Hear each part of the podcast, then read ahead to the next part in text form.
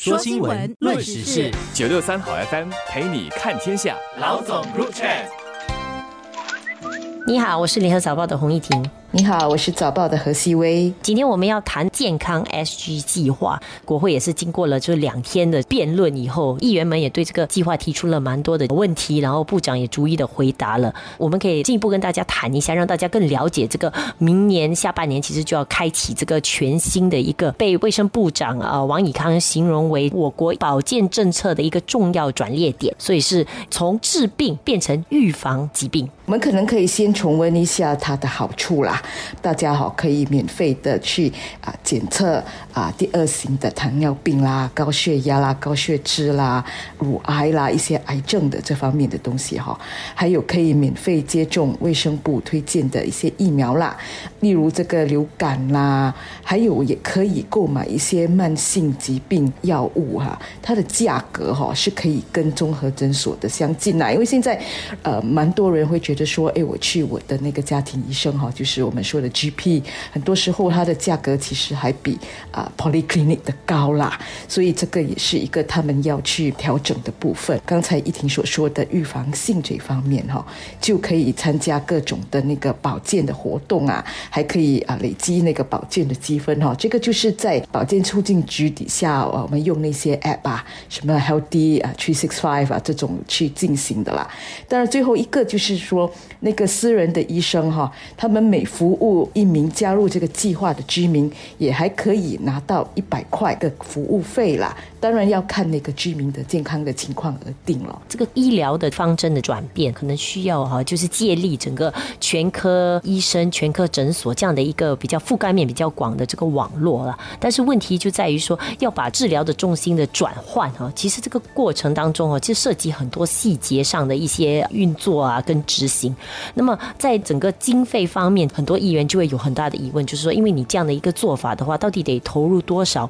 额外的资源？因为毕竟你要确保整个全科诊所的网络的所有的医生啊都有这个能力去啊照看病患，因为以后你你就是选好一个全科医生，然后他就是你的家庭医生，然后主要会很了解你的病史啊这些，所以这样整个的这个医疗体系的这个运作本身的话，就必然要投入蛮多资源去帮助这些全科诊所做一些科技技术的一些提升啊，然后说服更多的这些全科医生加入这个计划，让更多的病患可以选择就近求医了。所以其实预计这个未来三年到四年哈，就会耗资超过十亿元。如果还另外还加上卫生部要给予诊所的一些服务年费啦，然后还有津贴那些啊体检啊疫苗接种的费用，其实每年还会需要额外的这个四亿元。这个钱本身就是一个经常支出，就是每年都会重复有这笔支出，所以计算到来其实是相当可观的呃数十亿元。不过这个卫生部长就有提到说，其实以目前每年我国医疗开支已经是大概两百二十亿元了，所以如果你随着我们人口老龄化的话，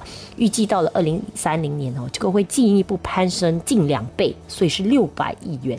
所以，如果你以这个数十亿元的这个投入去改变这个整个医疗的做法，然后相比于如果我们现在维持现状，到时暴增到六百亿元的话，所以这个想法来比较的话，其实这笔投入还是相当值得的啦。它它如果行之有效的话，可以想象的是，在长远来看，会为我们节省更多额外的开支了。如果说要去实行任何的一个计划哈，啊，那个细节总是比较麻。烦的啦，比较多问题的。我们能够马上想到的一个问题哈，就是刚才讲到说，可能要用一些 App、一些科技的部分。所以这个部分就有两个部分了，一个就是一些可能比较小的诊所哈，他们的一些设备啊，特别是在资讯科技这方面、IT 这方面的一些设备，并不是那么跟得上的，他们就要去增添这些新的设备。他们的医护人员，就是那些护士，可能也是年。年纪比较大的啊，要他们追上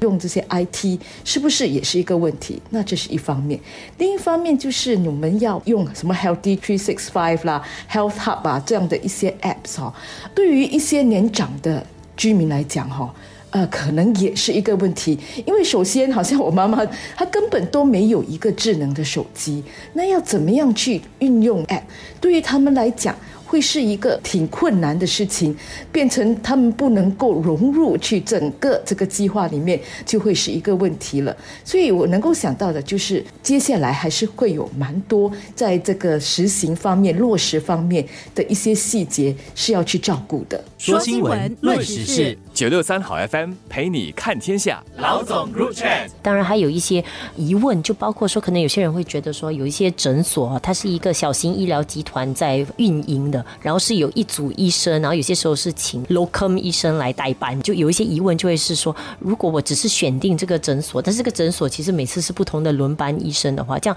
这个计划是不是要求我好像选定一个医生？这样的话，至少那个医生是真的知道我的这个病史。然后，如果不是一个这样的情况的话，那么我们要怎么确保这个诊所本身可能做好基础科技设置要做的完善，让这个病人的病史能够得到完整的记录？所以，不同医生来的时候还是能够跟进那个情况。所以，病患本身也会有一些这样的疑问，就在运行的方面。还有呢，当然也有一些人提到的，就是医疗本身其实也不只是医生，可能也包括了还有就像牙医。这个环节本身，它也有它的一些作用，就是很多时候有些疾病，可能也是从牙龈的护理不当。引发的，或者甚至从一些牙龈的护理方面就可以看出一些可能潜在的疾病，所以有些老人可能他们都会忽略这一块，因为我们也知道，很多时候你去看牙医的话，其实那个洗牙费啊什么的，其实也不便宜嘛，动辄可能就是八十一百元这样的，可能有些老人也就忽略了这一块，所以在这方面的话，这个牙医本身又怎么去加入这个计划当中，一起协助这样的一个护理？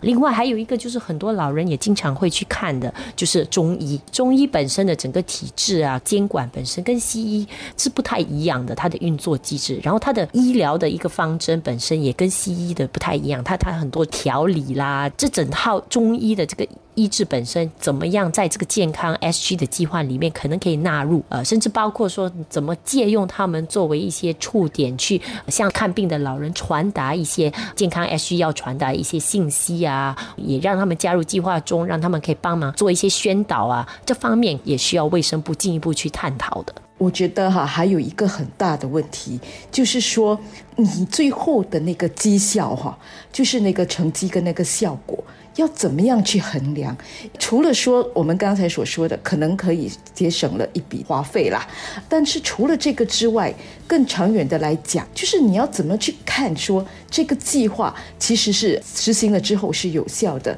包括说你要怎么样很透明的去告诉我们每一个人，每一年省了多少钱，每一年他呃有多少个人更健康了，特别是在更健康这个方面，又要怎么样去衡量？所以这个东东西我觉得也会带来一些问题啦，就是每个人会觉得说，哇，你每一年要花费那么多，那么你最后得到了一个怎么样的一个成果？那个是一个。另外，我觉得可能还有的一个顾虑，就是有好些人哈，他们的所谓的 group insurance 就是一个集体的一些保险了。那如果我本来在这个原本的计划底下就已经是有公司指定的一些医生，那如我这个医生又不是属于家庭医生的那个清单里面，是不是又会有问题？所以变成实行的时候，我觉得会有好一些大家的顾虑会出现。首阶段针对六十岁以上的年长者的话，呃，这个问题可能会少一点，因为可能六十岁以上好些人可能